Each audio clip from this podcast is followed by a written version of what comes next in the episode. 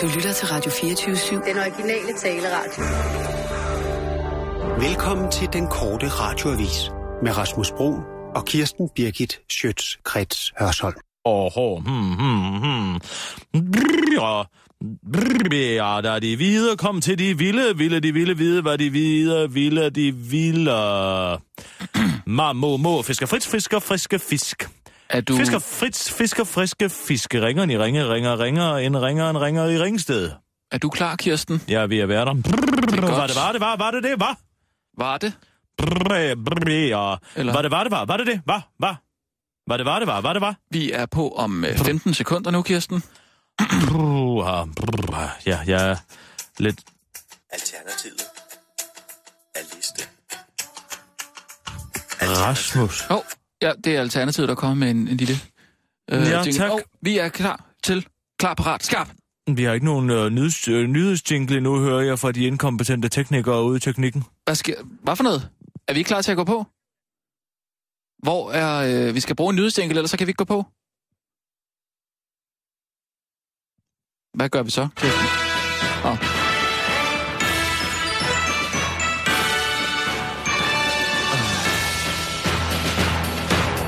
Det er bare ikke godt nok, Rasmus, det her. Det er ikke... Nej, det beklager jeg, Kirsten. Men øh, du må lige prøve at... Der kommer til at rulle hovedet over det her. Det er du klar over, ikke? Jo. Skal vi tage den, øh, skal vi tage den forfra? Stop det der. Vi bliver nødt til at tage den forfra. Prøv at varme stemmen op igen. Brrr, folk sidder jo ude deres... Nej, ikke nu. Ikke nu. Vent nu lige lidt. Vent nu lige lidt. Folk sidder ude i deres biler og venter på at få news. For at få korte, præcise nyheder, og de Ja. kan ikke få det. Vi, øh, vi skal lige tage en Altså, hvor svært er det at trykke på en knap? Ja, men der er jo, der er jo der er meget. Det, det kræver en del overblik at sidde derude, tror jeg. Tror du det? Halvdelen af tiden, jeg kigger ud, der sidder de og sover. Gør de det? Ja. Øhm, Jeg du fik mig en øh, tre stykker smørbrød i går. tre stykker smørbrød? Og Søndermann. Ja, Alle sammen med øh, hummersalat. okay. Var det ikke lidt kedeligt at, at kun have en Nej, type? når jeg finder noget, jeg godt kan lide, så holder jeg mig til det. Mm, Og så spiser jeg det, og det er på smørstikbrød. det lyder dejligt. Øhm, Det er det mest dekadente, de kan diske op med. Jeg er Ja. jo erklæret hedonist.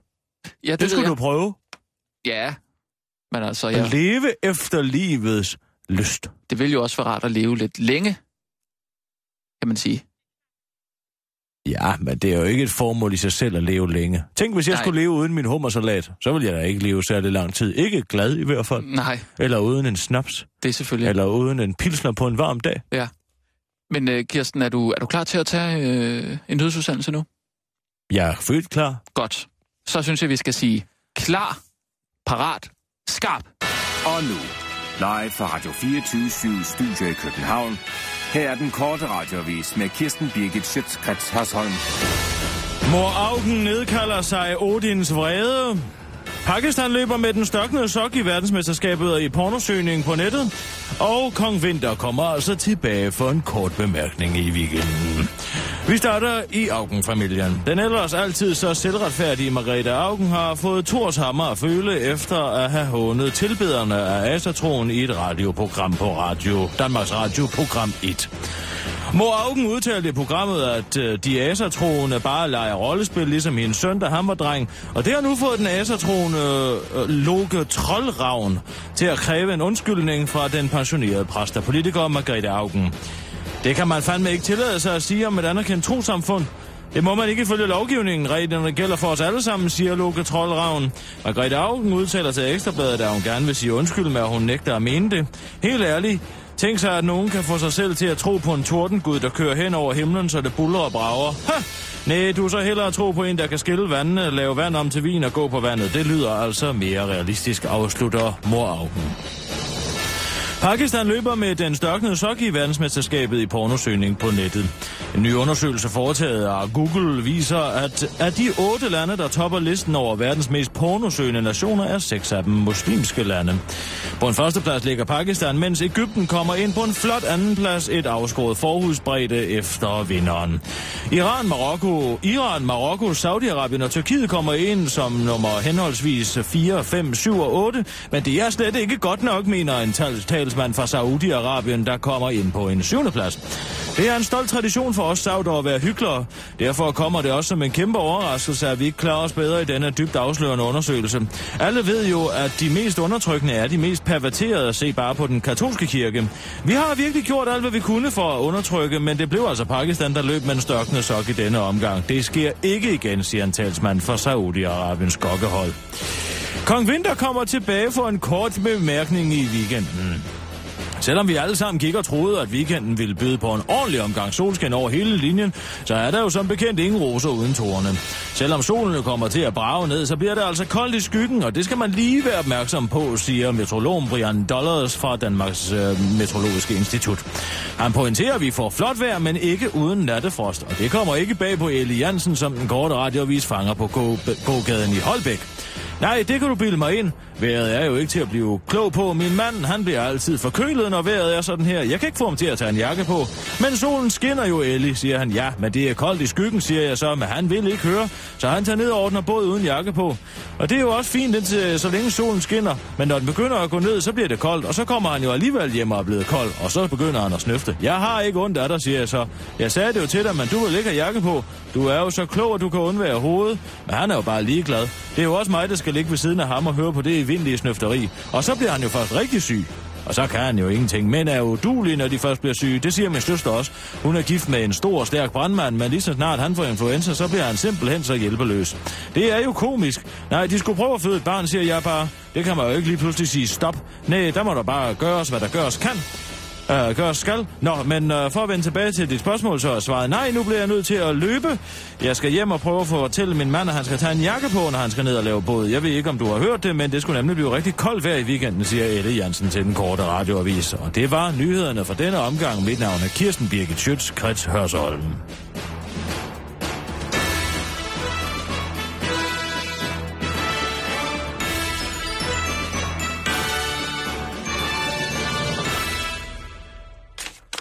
Har du hørt den der øh, alternative sang der?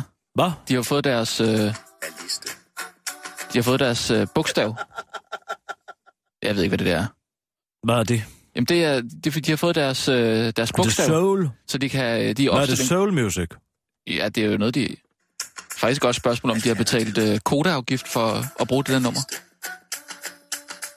Alternativet. Aliste. De har fået øh, liste Å. Nå.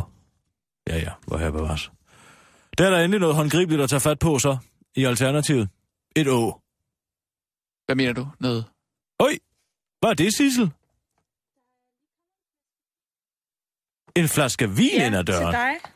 Der står Nej. Kavling Kirsten på. Nej, nej, nej, nej, nej. Hvad er nu det? Endnu flere gaver fra tilbederne. Prøv at, vi kan jo ikke modtage alle de der gaver, der kommer fra, fra lyttere rundt omkring. Hvorfor kan vi ikke det? Jamen, det, det tror jeg slet ikke, man må. Man må vist ikke modtage, altså som, som Det er jo ikke luderjournalistik. Jeg bliver jo ikke bedt om at anmelde et eller andet, en virksomhed eller noget. Det er jo ligesom dengang, du tog imod den der pullover nede fra Pullover Factory. Det er luderjournalistik. Ja. Jeg skriver jo ikke noget, noget om det her. Jeg siger bare tak. Måske er det for Torben Sangil. Torben Sangel. Hvorfor skulle det være for ham? Han tilbød mig en tur på skægget, hvad end det skal betyde her forleden dag. Ja, Hvad mener han med det? ja det, øh, det ved jeg ikke. En form for tilnærmelse måske. Tror du det? En tur på skægget? Ja, Hvad er det jeg, noget? jeg ved ikke. Er Hvad, det hvad, hvad, hvad står der på den der vin der? Er, der, er, den, er den kun til dig?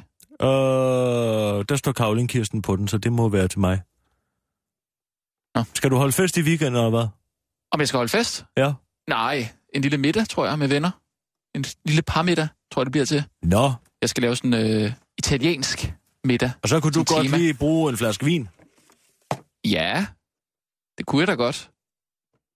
Men jeg vil ikke modtage dine gaver, Kirsten.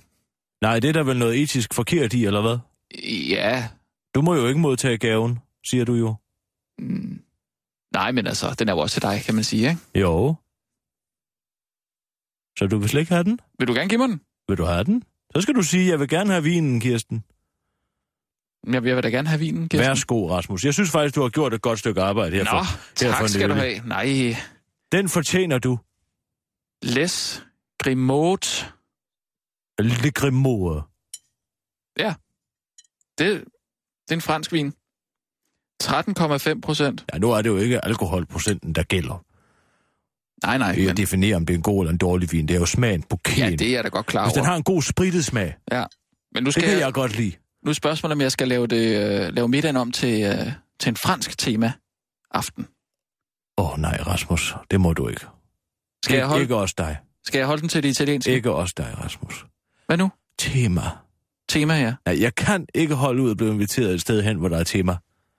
Nå, Tema, det er så begrænsende. Hvad med at lade kreativiteten flyde? jo, men det er da meget godt at være kreativ inden for nogle, nogle rammer. Ja, tak, det kan du bilde mig ind.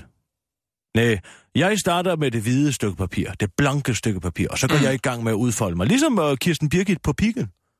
Ja. Der går jeg jo også i gang uden grænser. Jamen, Der hopper vel et, jeg jo øh, op på pikken og sætter mig, og så giver jeg den gas men du har uden vel grænser. et, du har vel et, et, Helt grænseløst. jamen, du har vel et emne, som du vil holde dig indenfor, ikke? Jo, men jeg ser, jeg afsøger, hvor det vil tage mig hen, men det er jo ikke sådan, at jeg siger, nu skal du skrive fire ord sådan, og tre ord sådan. Men når du Nej, skriver- jeg, men- jeg, jeg lader kreativiteternes muse trække mig hen over papiret. Aha. Så du har ikke en klar idé, når du går, går i gang med Og at skrive på. Bakhus. Bakhus hjælper også. Så når du skal skrive på pikken, pikken øh, så har du ikke en, en, en idé fra start? Nej, eller jeg lader Bakhus og Dionysos guide mig Ja. hen over papiret. Det må da være rart. at- Vinen skuder, Rasmus. Du forstår ikke, hvad jeg siger. Jo, jo.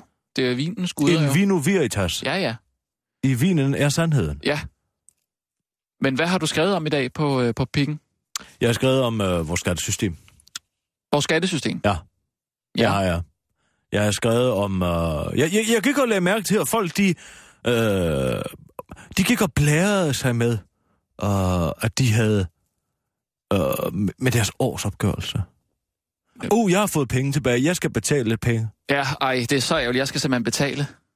Ja, det er Jeg skal ærgerligt. betale 9.000. Ja, det, Det er er ærgerligt. helt vildt. Det er, fordi du ikke snyder nok i skat. Hvordan skulle man... Hvad tænker du? Snyde? Snyde? Jeg mener, parallel importere alt det, du kan. Parallel. Lave sort arbejde. Det er jo lidt svært. Hvis du nu ikke havde opgivet de 20.000, som du så skal betale skat af der til skattevæsenet, så har du jo ikke fået noget skattesmæk. Mm, Men min pointe er, ja, at den måde, man forvalter afgifter og skatter her til lands, ja. er forkastelig. Man, afgiv, man, Jo, man skal bruger jo- afgifter. Man laver en forhindringsbane, Ja, og så vil man gerne have nogen til at gå en, en bestemt vej igennem den forhindringsbane. ja det Og så i stedet for at fjerne begrænsningerne, fjerne forhindringerne Mm.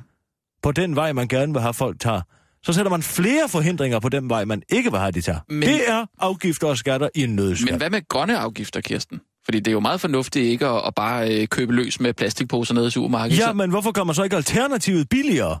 Det er ligesom hele den her sukker- og fedtafgift, som uh, var sådan en hype omkring Mm, uh, sidste år. ja. Ikke? Hvad skulle alternativet være til en...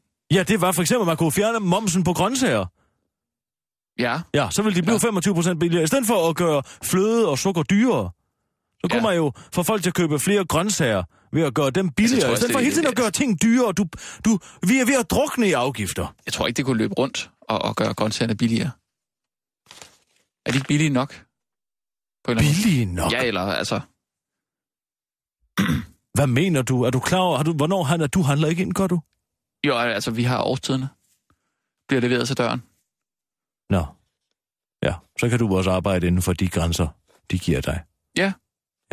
Det er da meget rart at få en madplan. Store kokke er jo ikke blevet til ved hjælp af en kur for årstiderne, vel? Mm, Nej, de går ned, de går ned på markedet, dufter, mærker tomaterne. ja, De er de store kreative kræfter. okay. De siger ikke, send mig en kurv, Nej. hvor som jeg så kan boldre mig i. Øh, nej, det er også rigtigt. Men øh, nu, nu skal vi jo også have lidt på, på bloggen her, Ja, jeg øh, har øh, en historie som, øh, om Ida Augen. Om Ida Augen. Ja, Ida Augen øh, er blevet set øh, simpelthen chikanere folk i S-togene. Hun chikanerer folk i Estøvne. Hvad? Hov, Undskyld. hvad er det? jeg fik noget galt. Jeg blev så overrasket. Hvad, hvad mener du? Chikanerer hun folk i Hun går rundt i S-togene og, antaster folk med sin politikersnak. Folk, som er sårbare, folk, som er trætte efter en lang dags arbejde. Forestil dig, at du er på vej hjem herinde. Ja. Du har siddet og knoklet hele dagen. Det kunne da være sjovt træt, at tale med en politiker på vej hjem. Ej, nu må du kraftedeme holde op, Rasmus. Mm. Kunne det være sjovt? Nej. Jeg kan godt sige dig, at det er den primære årsag til, at jeg tager op Ja. og ikke det offentlige. Vi- Hvis jeg skulle støde ind i Fem. et augen, det vil ødelægge min ikke. dag. Fire. klar, parat, skarp. Og nu, live fra Radio 24 Studio i København. Her er den korte radiovis med Kirsten Birgit Schøtzgrads Hasholm. Ida Augen udsætter pendlere for politikerchikane. Mogens Kammer strækker våben. Og nyt våben i kampen mod hverdagssexismen. Flere og flere danskere oplever at blive chikaneret af Ida Augen i den offentlige transport. Den politiske overfaldskvinde overfalder ifølge kilder trætte danske vælgere, der er på vej hjem fra arbejde og tvinger dem til at tage stilling til hendes perverterede politik. Jeg var slet ikke opmærksom på, at jeg blev udsat for et overgreb, før det var i gang. Jeg var så træt, og jeg var slet ikke forberedt på, at det kunne ske Hulker Iver Hesseldal, der blev overfaldet på vej hjem fra arbejde med linje E, og forklare, at selvom han klart og tydeligt sagde nej flere gange, så fortsatte Ida Augen med at stoppe sine radikale synspunkter ned i halsen på ham. Jeg skyndte mig hjem bagefter og tog et bad. Jeg ved godt, at det må man ikke, men jeg følte mig bare så beskidt. Det værste er, at jeg ikke kan lade være med at tænke på, om jeg må selv bære en del af skylden. Om jeg signalerede et eller andet med mit kropssprog eller beklædning, når Ivar Hesseldal lige at sige, inden han bryder fuldstændig sammen. Krisepsykologen i Understed, der behandler mennesker, der har været udsat for politikerchikane, siger, at det aldrig nogensinde er offrets skyld. Det her drejer sig simpelthen om, at nogle politikere tror, at de har ret til at bruge hvem som helst til at føre valgkamp på. Også borgere, der klart siger nej, og det er ikke okay, og det er et udtryk for, at politikerne simpelthen ikke respekterer vælgerne, afslutter hun. Hvis du har oplevet at blive overfaldet af Ida Augen eller eller en anden perverteret overfaldsmand, så vil vi meget gerne høre fra dig. Ring til den korte radioavis på tipstelefon 20 24 7 24 7. Mogens Kammer strækker våben i protest mod, at hjemmeværnet midlertidigt skal afvæbnes, vælger DF-politikeren Nora lader sig afvæbne. Og det er et meget stærkt signal at sende, mener symbolekspert Lars Vass. Det er et meget stærkt signal at sende, udtaler han til den korte radioavis. Det kommer dog som en øh, stor overraskelse for mange, at Måns Kammer i det hele taget var bevæbnet til at begynde med. Det er uhy- uhyggeligt at tænke på, at Måns Kammer alt den tid har haft muligheden for at dræbe os, udtaler en repræsentant fra Møllerparken i København. Hos Dansk Folkeparti har man dog i lang tid haft kendskab til Måns Kammers bøsse. Vi vidste godt, at Måns var bevæbnet, og derfor var det da også en kæmpe lettelse for os, da vi fandt ud af, at han intet havde at gøre med Udøjer-massakren. Udtaler Peter Skåb og fortsætter, jeg tror, det gibbede lidt i os alle sammen, da man i første omgang fik kendskab til, at en gal morder var gået amok på Udøjer. Nyt våben i kamp mod hverdagssexismen. Dansk Kvindesamfund er klar med et nyt våben imod hverdagsseksisme, som mange kvinder dagligt må finde sig i. Særligt den offentlige transport. Men uh, nu er Dansk Kvindesamfund altså klar med et helt nyt våben i krigen mod liderlige mænd. Det er sætningen snitterne væk, fister, som Dansk Kvindesamfund nu opfordrer kvinder, der bliver udsat for tilnærmelser til at bruge. Det er en sætning, som man kan have siddende som en patron i pistolen, udtaler Helena Glesborg Hansen, der er bestyrelsesmedlem i Dansk Kvindesamfund til Danmarks Radio. En sexkrænket kvinde, som den korte radioavis har talt med, er lykkelig over at endelig har fået et våben mod de daglige overgreb i den offentlige transport. Her den anden dag var jeg lige ved at blive voldtaget, men så brugte jeg sætningen snitterne væk, fister, og så skulle jeg se, hvordan svinet fik pikken ind i bukserne igen. Tak, kvindesamfund, udtaler altså den overfaldede kvinde. Det var den korte radioavis med mig, Kirsten Birgit Schøtz-Krets Hørsholm.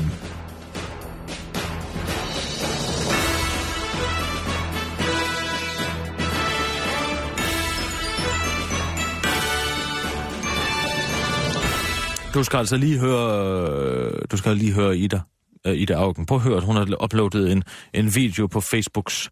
Ja, Skal har du været på? Facebook? Ja, jeg har oprettet en fake profil, så jeg kan gå ind og, og, og, og, og se, hvad fanden det er, de foretager sig, alle de der politikere. Jeg var ved at falde ned af stolen, da jeg så, hvor lang tid de bruger på alt muligt klimklamperi. Prøv at høre her. Ja. Hvordan må det egentlig føles, når sådan en politiker som mig kommer midt i myldretiden og sætter sig ned over for nogen, og spørger dem, om de vil have en kop kaffe, sådan lidt ud af det blå, mens folk sidder i deres egne tanker. Jeg ved det jo ikke, fordi at, øh, det er mig, der sidder på den anden side og udsætter folk for det her. Men Ja, indtil det er det nemlig. Folk for alle helvede. samtlige taget godt imod mig og sagt ja. Der var lige en enkelt, der sagde, åh, radikale i... Øh. Han ville overhovedet ikke tale med mig først, men da han så fik en kop kaffe Så blev og hun ved. Hørte lidt på, hvad jeg synes var Og nogle af bevæggrunde til det, vi havde lavet, så, øh, så åbnede han alligevel lidt op. Men bortset fra det, så har alle taget rigtig godt imod, og de har alle Mm. sammen nogle spændende historier. De er trygge ved, at man sætter sig ved dem. De åbner nogen hurtigt op. Nogen Altså, er det en langsomt. hundevalp, hun er taler om her, eller hvad? sted hen. Nogle er på vej Det er dine vælgere, Augen. var Der, nogen, der er nogle andre, der er på vej i tankerne til at åbne restaurant på den anden ende, i den anden ende jorden. Der er folk, som er på vej i teateret, på vej til svømning, Hvad på vej hjem fra arbejde. Rigtig mange. Jamen altså, hvor herre bevares. Og så har det været øh, rigtig interessant at se bag alle de der ansigter, der måske sidder lidt stille og ser lukket ud, når man kører tog, så kører der tanker ind i hovedet og kører så mange overvejelser. De har alle sammen noget på hjerte. Og jeg har fået lov at, at lære lidt om folk ved at sidde og køre i tog sammen med dem. Det har åbnet min verden. Det har dukket op hos mig i løbet af ugen bagefter. Hvad var det nu, jeg hørte? Hvad talte folk om? Hvordan vil de forstå det, jeg går og tænker herinde på Christiansborg, hvis vi snakker om noget i den radikale gruppe? Kunne man så forestille sig, at, at alle de mennesker, jeg har mødt, vil de egentlig forstå, hvad vi snakkede om? Og skulle vi sige det på en anden måde, eller vise, at det også handler om deres liv? Så for mig er det at få lov at kigge ind i folks verden og høre om alt det, de går og tænker, det har virkelig indtil videre været en stor oplevelse. Så jeg fortsætter med at køre tog om onsdagen og spørge til folks meninger i myldretiden, og jeg håber da at møde dig en af gangene. Øh, Jeg plejer at skrive her på Facebook, hvor øh, jeg kører, så følg lidt med om onsdagen, hvis du også har lyst til at få en kop kaffe og en snak. Hold da kæft.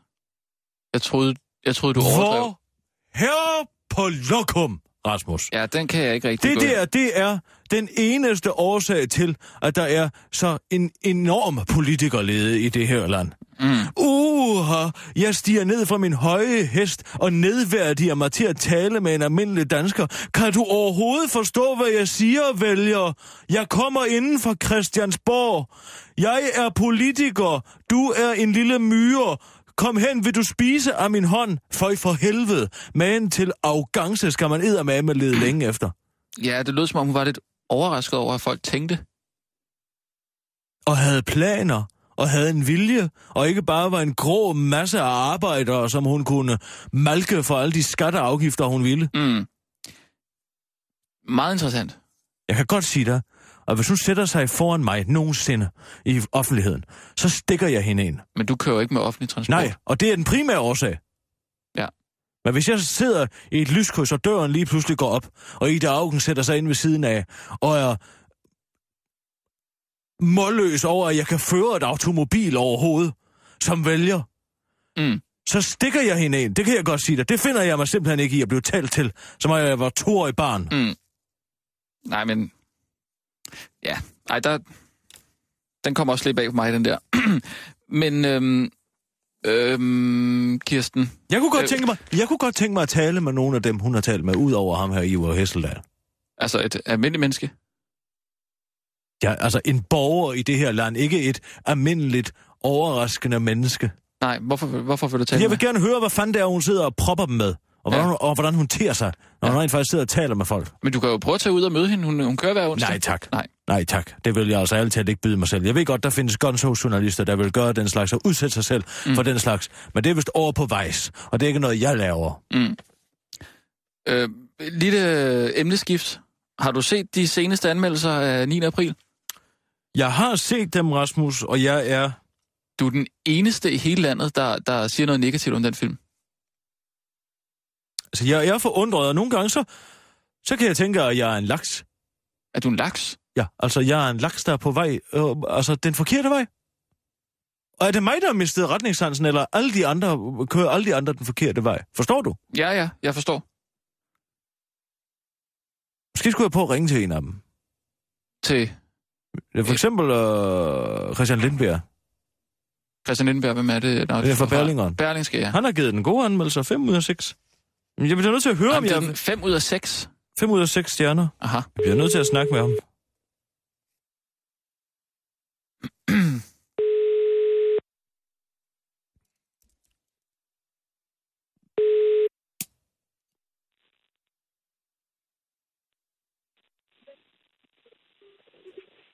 Hallo? Ja, hallo? Goddag, øh, Christian, det er Kisser. Ja, hej så. Hvordan går det? Ja, men det går sådan lidt, jeg er i gang med noget soul-searching, for jeg kan simpelthen ikke finde ud af, om jeg er gået helt bag om dansen. Ja vel. Jeg, jeg kom til at læse din anmeldelse af 9. april, den der hedder Krigen til morgenkaffen, Krig til morgenkaffen. Ja, Og du er glad for filmen. jeg kan godt lide den, ja. Men hvad er, stjerner. jamen, hvad er det, jeg har misforstået helt ærligt? Altså, jeg, jeg, jeg, var, jeg var ved at kaste op over det elendige skuespil. Jeg gik efter 40 minutter. Ja. Hvad er det, jeg ikke har set her? Mm, altså, jeg synes, at det, som er interessant ved den her film, det er jo at det, at den ikke er som alle andre krigsfilm. Den kigger på sådan, øh, de små detaljer i den her. Ja, Altså, kigger på- at den ikke er spændende, eller hvad? ja, jeg synes faktisk, den er spændende i den måde, den øh, kigger på øh, det menneskelige, de menneskelige øh, følelser, der kommer på spil i den her øh, øh, oversette del af, af Danmarks historie. Men, men hvor- du nævner slet ikke skuespil. Altså, synes du helt ærligt, at det var et godt skuespil i 9. april? Helt ærligt. Du, mellem os to sagt. Jamen altså, nu er øh, krigsfilm jo tit sådan øh, øh, øh, ikke sådan øh, en, en genre, hvor der bliver lagt meget vægt på øh, skuespil. Øh, altså, det handler jo mere om at skyde øh, øh med gevær og så falde død om, når man bliver ramt af en kugle. Øh, det er jo sådan ikke det er meget, øh, ofte ikke det meget sådan, øh, ressourcekrævende skuespil, der er tale om. Når det så er sagt, så er der jo faktisk nogle gode øh, skuespilpræstationer i, øh, i øh, de her karakterer øh, øh, i filmen.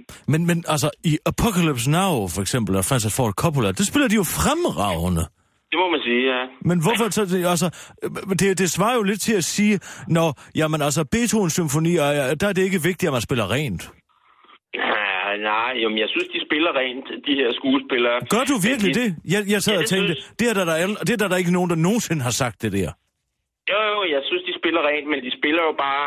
Øh, de har jo ikke så meget plads, de enkelte skuespillere. Der er jo sådan, hvad, hvad skal man sige, der er måske 18-20 skuespillere, der alle sammen har en replik, ikke? Ja. Nogle har så et par øh, øh, flere replikker, men der er jo ikke meget plads til, at de sådan, hver enkelt kan folde sig ud. Og det er jo fordi, at det er en film, der handler om et kompani af soldater, og, og, og der er jo meget sådan, hvad skal man sige, hvor de kører på cykler og, og øh, på motorcykler og så videre, ikke? Og skyder med geværer. Så det er jo ligesom ikke det, der er anlæggen. Det er jo ikke, hvad skal man sige, inden for murene eller sådan noget øh, agtigt skuespil, der skal øh, der tæller i den her film. Nej, men selvom det er den her Band of Brothers, øh, så er det jo, så, så, så kan man jo godt have en øh, dygtig skuespiller. Altså, jeg mener, jeg har da set Pilu og Lars øh, spille glimrende ellers i mange andre film, men, men, men nogle af de her debutanter, det må jeg altså indrømme, øh, at det synes jeg var totalt øh, urealistisk. Ja, men øh, nu er det jo også sådan, at de skal spille, øh, de skal jo mest af altid bare sige, jeg vil have sergeant og sådan noget, ikke? Så, øh, Jamen, ikke engang det synes jeg, de kan rigtigt, uden at, Nej. uden, at, uden at få det til at lyde, som om det er en skolekomedie, altså. Jamen, de har sikkert også været militærnægter alle sammen, så... Er det derfor, tror du? De, altså, nu synes jeg, de spiller godt, men... Øh, men øh, Virkelig? Hvis, hvis, og jeg, nu har jeg ikke selv været i militæret, så øh, det kan jo være, det er derfor, jeg ikke kan se, øh, hvad der går galt. Men så er jeg, er jeg måske... Man, man, man, man, man beskæftiger sig simpelthen ikke så meget øh, med, med skuespillet mere i danske filmanmeldelser, eller hvad? Det gjorde man altså engang, synes jeg. Mm, jeg skriver det der, hvor jeg synes, det er på plads, ikke? Altså, øh, på sin plads med Pilo Asbæk. Jeg skriver, han er solid i rollen. Ja. Det er, vel, det er vel det største, man kan sige om ham, i, når han spiller sådan en øh, sergeant, der skal udøve øh, disciplin. Jo, men han kan jo også et håndværk, men der er der masser af andre i den film, der ikke kan deres håndværk, synes jeg nok. Altså, hvad med at så Jo. også at skrive det? Altså, er det helt forkert at slå ned på det, eller hvad? Jamen ja, det bliver jo lidt meget opbremsning, hvis man skal øh, hvad hedder det, fremhæve hver enkelt af de 20 øh, soldater, som øh, øh, er, spiller menige soldater. Så jeg synes, det er mere øh, det, at filmen er der, og det øh, den historiske begivenhed, som den beskriver, som er interessant i den her sammenhæng. Så øh, må man gå ind og nyde de enkelte øh, soldaters præstationer. Man kan sige, øh, det er jo også øh, øh, bemærkelsesværdigt. Altså en grund til, at jeg ikke hæfter mig så meget ved det, det er det jo, at der ikke er nogen, der, der øh, træder ved siden af med deres skuespil. Altså det er Ah. lydfrit det hele, ikke? På den måde. Når det er lige skidt det hele. Ja, hvis Ja. du... Okay. Man kan sige, det er lige neutralt alt sammen, ikke? Mm. Ja, okay. Det vil jeg gerne give. Det er i orden, jamen så siger jeg tak. Jamen selv tak. Og have det godt, og jeg håber, du får set nogle gode film. Ja, det er altid. Tak skal du have. Ja, godt. Hej. Hej. Øh, Jeg må sige, Kirsten, jeg synes, at den her soul-searching, du har haft her, det har altså gjort, at du er noget mere behagelig at, at, at, at tale med. Du er knap så anklagende.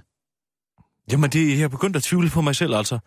Jamen, det skal du ikke Hvorfor gøre, Kirsten. nævner man, altså helt ærligt, hvis du havde set noget, hvor du synes, at de spillede dårligt, vil du så ikke skrive, at du synes, de spillede dårligt? Hvorfor holder man op? Hvorfor gør man ikke Jamen, det? jeg tror, det er det her med, at uh, man skal ikke komme med en dårlig anmeldelse af en dansk film, altså, fordi så, så ødelægger man det for hele... Uh... Virkelig? Det tænker jeg lidt, altså, det, det kunne godt være det. Det er heller ikke særlig sjovt at komme med en, uh, en dårlig anmeldelse af, af Pilou Asbæk, hvis man så skal møde ham uh, nede i byen. Uh. Nej, det er selvfølgelig rigtigt. Tror du, det er fordi, de ses privat? Jamen, jeg synes da også, at Pilou var langt den bedste, men det var da stadigvæk ikke godt. Nej, det var det altså ikke. Men nu så vi altså også kun 40 minutter. Ja, men film. der var ikke en grund til at se mere. Altså, det er jo ikke min opgave øh, at sidde og se hele filmen til ende. Det er jo filmens opgave at sørge for, at jeg gider at se hele filmen til ende. Mm. Kirsten, det er lige gået op for, om vi har, vi har snakket alt for længe. Vi, vi skulle på med nyheder. Jørgen Ramsgaard synes også, det er noget lort. Gør han det? har lige sagt det til mig nede i kantinen. Så sagde jeg, tag dog den ørering ud, Jørgen. Jeg kan ikke tage dig alvorligt, når du sidder med den ørering i. Nej. øhm, skal vi sige, at vi går på om 30? Ja, Øhm, der har gud været... ja, der er jo sket noget. Ja, der er sket noget. Ja, Hvad tænker du på? øh, skivulykken. Uh, ja, og jeg har fået en, øh, en kommentar, så den er lige til at køre. Skidehammerne godt. Hvor er det godt, Rasmus? Ja, Fantastisk. Jeg har lavet en læsenøgle. Øh, læsenøgle, ja. Jeg har lavet en læsenøgle. Og så... Øh, ja, du har fundet Vi på om noget fem. om... Fire. Klar, Protest, ja. parat, ja, bap. Og nu, live fra Radio 24 Studio i København. Her er den korte radiovis med Kirsten Birgit Schøtzgrads Hasholm. Protest over afvæbning af hjemmeværnets våben. Og så bringer den korte radioavis en læsenøgle til forståelse af artikler om falske anklager i forældremyndighedssager, og så er der en tragikongelig skiulykke. Vi starter hjemmeværnet. I kølvandet på terrorangrebet i København, hvor blandt andet en stjålet hjemmeværnsriffel blev brugt til, øh, blev brugt, øh, blev, skal hjemmeværnets øh, 4.003... Nej, stop, vi kører forfra. Det er okay, det er Okay. okay. Vi kører forfra, Ja. stop den. Vi, ja, det var lidt... Au! Pyt med det. Au, au, au, au! Pyt, pyt med det. Pyt med det. Det gør ikke noget, Kirsten. Det er fredag, det er... Kom igen, Det har været en lang kom uge. igen, Ja. med på den igen. Klar, parat, skarp. Og nu, live fra Radio 24 Studio i København. Her er den korte radiovis med Kirsten Birgit Schøtzgrads Hasholm. I kølvandet på terrorangrebet i København, hvor blandt andet en stjålet hjemmeværnsrifle blev brugt, skal hjemmeværnets 4.328 frivillige nu afvæbnes. Det er politikeren Måns Kammer har allerede afleveret sin bøsse, men flere hjemmeværnsfolk nægter nu at lade sig afvæbne.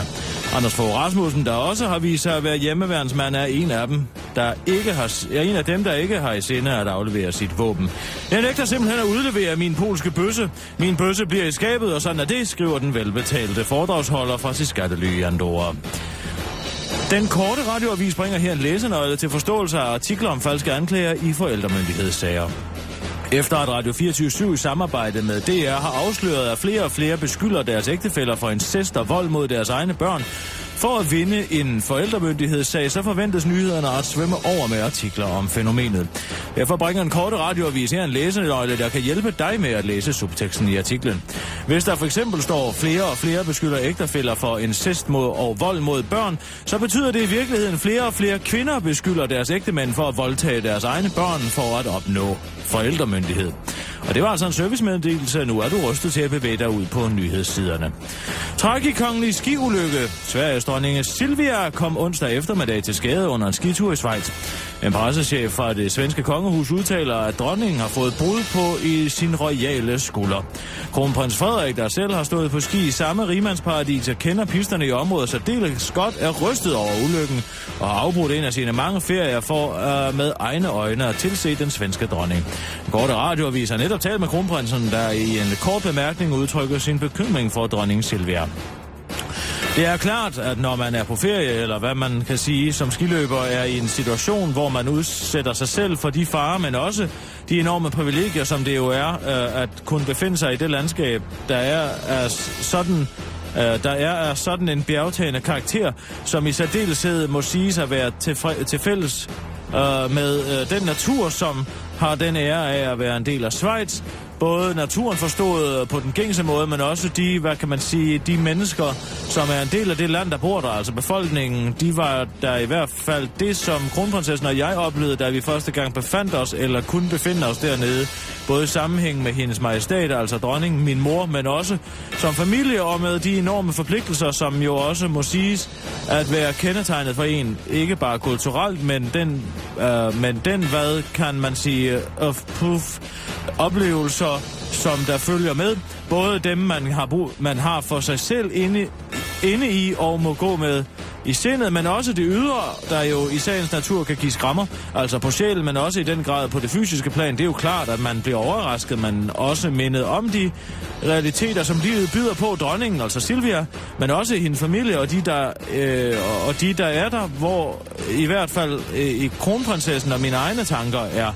Det skal man huske på, og det tror jeg er noget af det største, man kan opleve både som menneske, men også som kronprins og far, siger altså kronprinsen om dronning Silvias styrt i de svejsiske alber. Det var den korte radioavis med Kirsten Birgit Schøtz, Krets Hørsholm.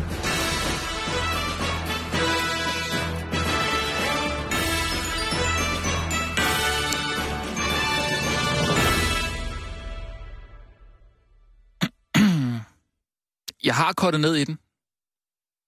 Kirsten. Har du det? Ja. Det er som om, du stadigvæk ikke helt essensen af det, han siger, synes jeg. Jo, altså, fordi han siger jo, at det er klart, når man er på ferie, Ja. altså som skiløber, er en situation, hvor man udsætter sig selv for de farer. Men også de enorme privilegier, som det jo er at kunne befinde sig i det landskab. Ja, fordi det er jo, det er jo, øh, altså, det er jo privilegier at kunne stå på ski i det hele taget, ikke? Fordi han har ben. Nej, altså, ja, ja, det tror jeg, det er, fordi han er øh, kongelig, han kan... Når han har tid til at stå på ski i tid og utid, Ja, mens vi andre knokler for at betale hans løn. ja Er det det, du mener? Nej, det var, det var ikke det, jeg mente. Jeg mente bare, at, øh, at man, man skal jo huske, at man er privilegeret, når man Jeg kan. er glad for, Mm, jeg er glad for, det siger han da ikke nogen steder. han siger det er privilegium. Jeg er glad for, at I betaler min ferie. Nej. Det, det synes jeg ikke, jeg kan udlede.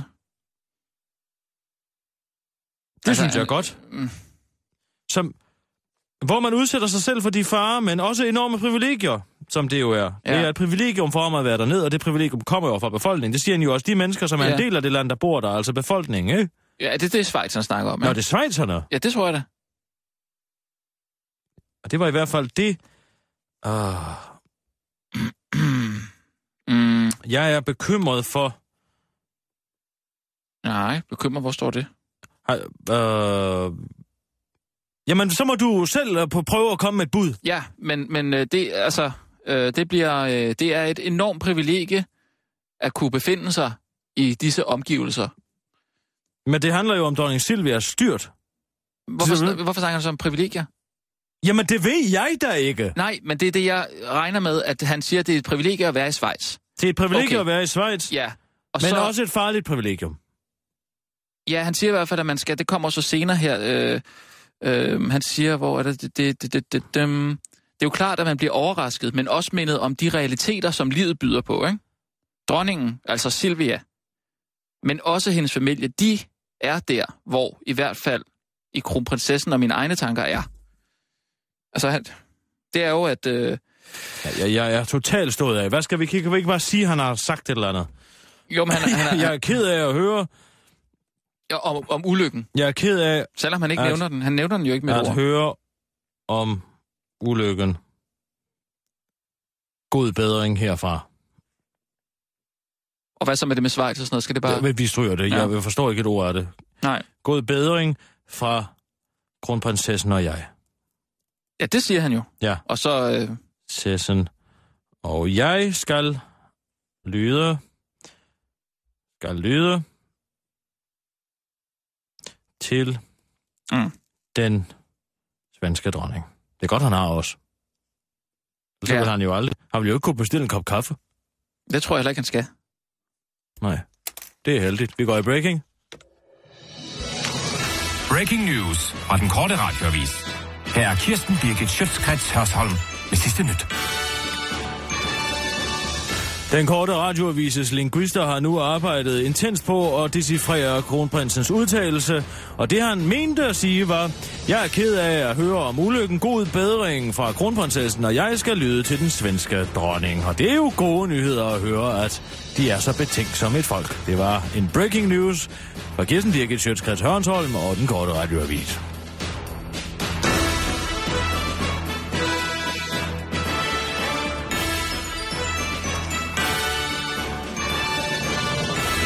Sikkert altså en smør.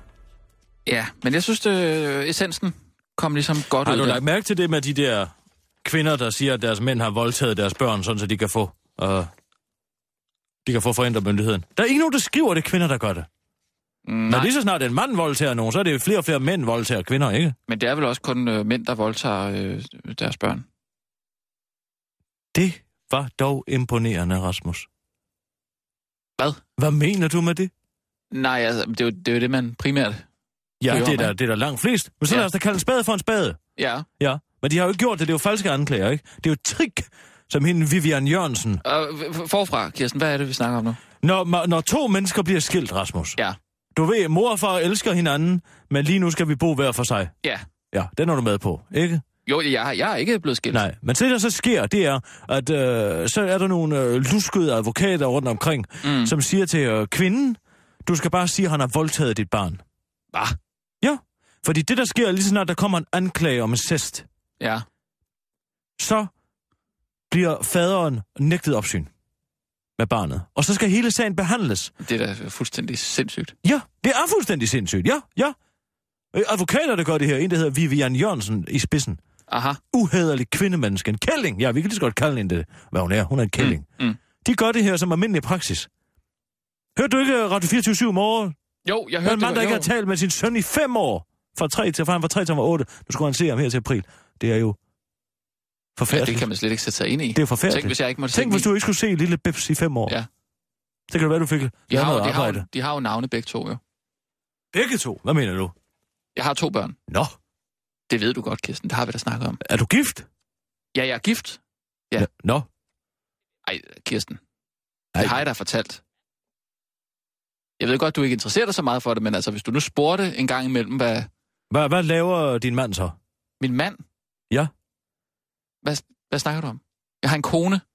Du har en kone? Ja, det hvad, tror du, jeg er homoseksuel, eller hvad? Ja, det troede jeg da. Hvad? Jeg troede, du havde en ven, og så I havde adopteret en Bebs. Nej, det har vi da ikke. Nå, Det har der aldrig nogensinde givet udtryk for. jeg synes da, at du viste... Jeg synes at det billede, du viste, var... Øh, øh, at Bebs var lidt, øh, og måske lidt øh, asiatisk Hvad? udseende. Asiatisk? Hvad snakker du om? Der er overhovedet ikke noget asiatisk... Øh, øh, øh, øh, Det var jeg fuldstændig overbevist om. Men altså, hvorfor tror du så, jeg... jeg, jeg øh, du du beskylder mig altid for, at jeg går og, og kigger på dig? På din krop? Ja, men der er der mange, som lever i et homoseksuelt forhold, som godt kunne tænke sig et stykke af Kirsten Birkekagen. Ja, men det er altså ikke tilfældet her, Kirsten. Jeg, jeg er sgu ikke homoseksuel. Ikke, der er noget som helst galt med det. Nej, og hvis jeg det- bare vil det, vil det så være et problem? Nej, Nej. jeg har da behandlet dig med alt det her respekt, mens du har arbejdet her hos mig. Ja, bortset fra, at du så ikke har hørt efter øh, overhovedet, at jeg har... Nej, men nu er det jo altså en arbe- arbejdsplads, ikke en... Øh, det, er jo, det, det er jo ikke, øh, fordi jeg skal sidde og gennemgå dit stamtræ med Nej, dig, vel? men du sidder der også nogle gange og fortæller lidt om, øh, hvad du har lavet Det i er jo fordi, det er interessant. Hvad, er det nu ikke interessant, at jeg har to børn Nej, og en kone? det er det da ikke. I sig selv er det da ikke interessant. Det, det, det siger der noget om, om, hvor man er henne i sit liv. Ja, du har to børn færdige. Pff, Så er det det. Det synes jeg måske er lige... Jo, men altså, hvis de laver noget spas, eller kommer med en stor indsigt til dine børn, så fortæl dig endelig om det. Men altså, bare at have to børn, og så gik hun derover. Og... Altså, det er øh, henholdsvis tre år og en måned. Nå, ja, ja. Jamen, hvor her bevares. Ja, så kan det jo ikke komme med, med noget. Nej, men det er også derfor. Men så lad os vente med at høre om, til de kan noget. Ja, okay. Tak. Tak. De måske har taget en uddannelse, eller et eller andet. Hvad vi har I lavet, et eller andet, ikke? Måske opfundet noget. Mm. Vi skal snart have Kirsten Birgit på pikken. Ja, men det, øh, lad os da høre lidt om, øh, hvad, hvad du laver i, i, i din fritid. Jeg så. kommer af store tanker. Jeg Ja. kommer af store tanker om skattevæsenet, Mm. og jeg kommer af store tanker om den måde, øh, vores regering, ikke mindst øh, Socialdemokratiet, men altså i det hele taget, den Mhm. skandinaviske model, Ja, forsøger at modellere vores tilværelse ud fra skatter og afgifter. øh... ja. men øh, skal vi bare gå Du på kan jo bare det? lade som om, at du ikke synes, det er interessant, men jeg kan se, Jeg synes, at, det, at du synes, det er interessant. Men Ja, nu ja, prøver jeg synes, du at det- straffe mig, fordi jeg ikke synes, at dine børn er interessant. Stil nu bare de spørgsmål, du gerne vil, Rasmus. jamen, Der jeg, er ingen grund til at være så smålig. jeg er da ikke smålig. Jo, jeg bare- du er kaj med din begejstring, så er det sagt. Jeg synes, du er lidt kaj med, med interessen for, for mit liv. Men det er jo for... Nej, jeg spørger dig. Jamen, du kommer Jeg har fuldstændig bag på dig, at jeg ikke er homoseksuel. Altså, jeg Jamen, hvad er der i vejen med at være homoseksuel, Ja, der er der ikke noget galt i at være Lone homoseksuel. Kylman har da en fin søn, som har en god ven. Ja, det er- jeg ved jeg slet ikke noget om det der. Det, her, det interesserer mig ikke. Men nu er vi på Men med... Nikolaj Hyppe er der også bøsse. Vi går på med pikken om... Pikken? Pikken? Pikken! Om klar, parat, skarp. Smæk benene op og nyd. Kirsten Birgit på pikken.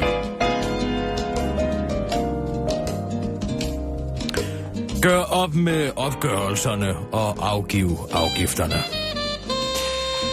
I denne uge opbragt, opbrændt dagen, som du, kære lytter, sikkert har set frem til med stor frygt, men også med spænding. Her er du vundet, eller har du tabt? Du tør næsten ikke gå ind og tjekke. Får du en smæk eller gevinst? Måske har du slet ikke været inde og tjekke den endnu, og venter stadig på dom. Jeg taler naturligvis om årsopgørelsen fra skat. Her bliver dine årlige pekuniære bedrifter målt og fundet for tunge eller for lette. Har du tjent for meget eller for lidt i forhold til din forskudsopgørelse? Det er spørgsmålet. Eller er det?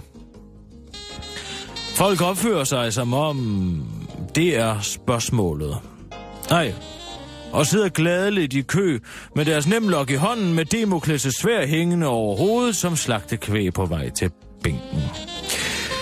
Hvis man får smæk, er man slukøret og må betale, for skattefar truer med renter så høje, at de kunne få en hærdet overkald til at rødme.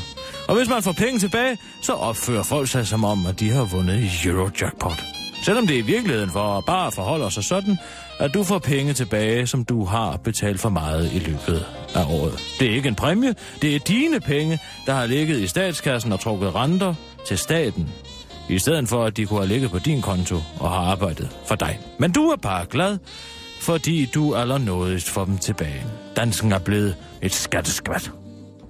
Vi er blevet så vant til skatter og afgifter, at vi ikke engang stiller spørgsmålstegn ved dem mere. Det offentlige suger os tør ned til sidste blodstråbe, og hvad gør vi? Vi blotter nakken og spørger, hvordan det smager. En ting er kildeskatten, der automatisk bliver trukket af din løn, inden den rammer din konto. Det skulle nødig hedde sig, at du ved et tilfælde selv kom til at forvalte din formue. En anden er, at du betaler 25% moms på alle varer her til lands. Alle. Alt fra kufferter til auberginer. Og hvis der er for meget fedt eller sukker i nogle af dine varer, så skal du også betale afgift for det. Skal du købe en ny bil, så slipper du heller ikke billigt.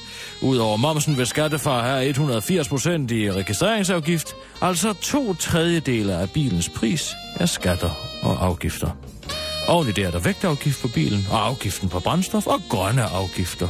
Køber du et hus, skal du betale ejendomsskat og grundskyld, og åbner du for handel, skal du betale afledningsafgift. Jeg kunne blive ved. Afgifterne og skatterne hober sig op omkring os, men hvad betyder alt dette så? Og hvad er dette afgiftsbesatte formynderi et udtryk for? Lad mig illustrere problemstillingen med en historie fra min far, hestehandler Jens Birgits begivenhedsrige liv. Udover at være en kyndig skatteunddrager, var min far nemlig også en eftertragtet arbejdsgiver. Karle fra hele oplandet søgte til bakken på gården, som min fars gård hed. Der var prestige i arbejde for Jens Birgit. Han var hård, men korrekt, og han styrede sine mænd med guleroden frem for med pisken. Jeg kan huske, at jeg som ganske ung pige spurgte min far, hvorfor vi havde så let ved at få Karle, når nabogårdene havde så svært ved at finde kvalificeret arbejdskraft. Sæt dig på min skød, Kirsten Birgit. Så skal jeg fortælle dig, hvorfor. Og han tog mig op og satte mig på sit skød og begyndte at fortælle. Da min far lige havde overtaget gården på bakken fra sin far, Carsten Birgit, manglede han frygtelig Karl. Carsten Birgit havde nemlig været en hård hund, og han havde drevet mange af dem væk under piskens smellen. Derfor måtte min far tage til dyrskue alene. Og det var hårdt for ham at håndtere alle de store, store dyr selv, men han klarede det. En dag i det store telt på dyrskud sad min far og fik sig en dram, og han var vidne til en karl, der søgte arbejde hos en storbonde. Dengang var det normalt, at karlene betalte for deres logi på gårdene 12,5 kroner om måneden. Storbunden gjorde det klart for den aspirerende Karl, og det skulle han naturligvis også. Og hans gård var renlighed vigtig, så hvis Karlen ikke rengjorde sit kammer hver uge, så vankede der 2,5 kroner i bøde, for så skulle storbundens datter nemlig gøre arbejdet. Min far vidste, at dette var kutyme, Men han vidste også, at han manglede Karle, og efter den anden snaps gik en pros op for ham. Han listede sig ubemærket efter Karlen, der søgte arbejde, ud af teltet og fangede ham, ligesom han var ved at bestille et krusøl. Jeg hører, du søger arbejde, sagde min far. Jo, svarede Karlen, den er god nok. Hvis du kommer og arbejder for mig, så skal du nøjes med at betale 12,5 kroner i logi, lokkede min far. Det er jo ikke stort bedre end hos storbunden derinde, svarede Karen. Det kan ske, at det ikke er det. Men hvis du holder dit kammer rent, så falder lejen til 10 kroner. Så er det en aftale, sagde Karen. Da forholdene på Jens Birgits gård rykkede, rygtedes ud over oplandet, manglede han aldrig igen Karl. Og Karlenes kammer var alle funklende rene. Da min far var færdig med at fortælle, følte jeg mig ikke meget klogere, for jeg var kun en lille pige.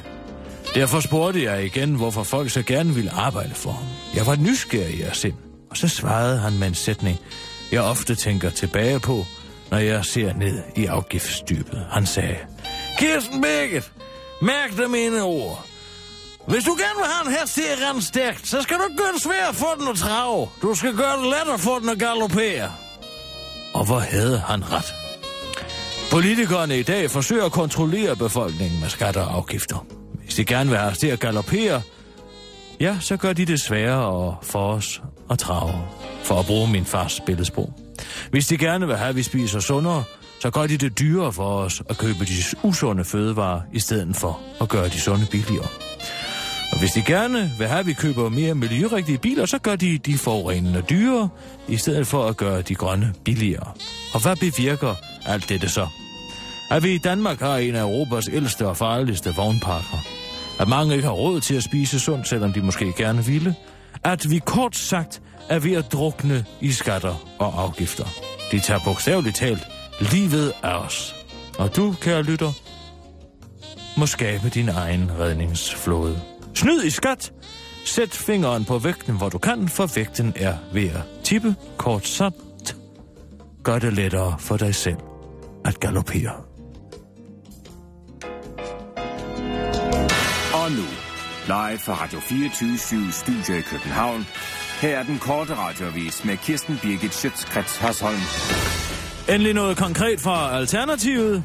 Og så siger denne 8 uger gamle baby virkelig, Hallo. Det nyopstillede parti Alternativet har længe været kritiseret for overhovedet ikke at have meldt noget konkret politisk ud, men nu melder Uffe Elbæk sig endelig klar med partiets første konkrete udspil. Det er med stolthed i stemmen, at jeg hermed kan fortælle, at vi har fået vores partibogstav udtalt Uffe Elbæk under pressemødet tidligere i dag. Alternativet har fået tildelt bogstavet Å, hvilket dog ikke var partiets første valg. Vi gik bent hårdt efter A for Alternativet. Det siger ved sig selv, tilføjer den alternative partileder. På spørgsmålet om der snart kommer nogle konkrete politiske udmeldinger fra partiet, siger Uffe Elbæk.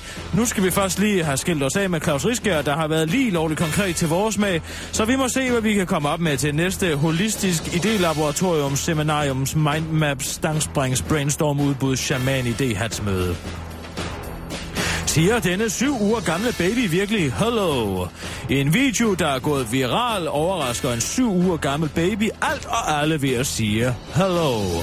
Men øh, det har nu skabt en debat på nettet om øh, videoen med den søde baby muligvis er fake, eller om den lille baby måske endda siger noget helt andet end hello. YouTuberen Jena Maria Pizzo Macchio er i tvivl. I am not sure if that baby said hello.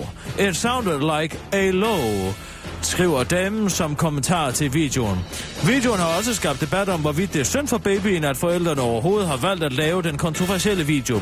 Oh, Oppressing a poor baby, sticking a camera on its face, it's a horrible parenting behavior.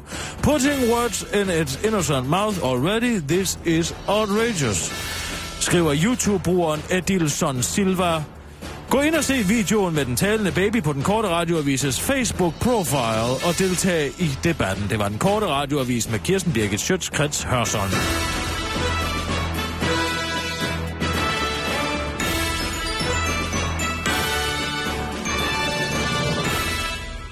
Sådan, Kirsten. Det var flot. Det var godt. Øh, den, den var lidt lang i det i dag, den pik, øh, pikken. Den var lidt lang. Ja, den er lang i det, fordi at det er et vigtigt emne. Ja. Men, øh, nej, men det gør selvfølgelig heller ikke noget. Det er kun godt. Jeg vil bruge min weekend på at se, om jeg kan snyde i skat. Jamen, det gør du i Lidt forvejen. mere. jo. Ja, men lidt mere. Jeg skal faktisk køre over til Jylland for at hente diesel. Over hos landmanden over ved Aarhus. Ja, det lyder lidt Vil du have noget med? Nej, det skal jeg altså ikke. Nå. Her er nyhederne fra Radio 24.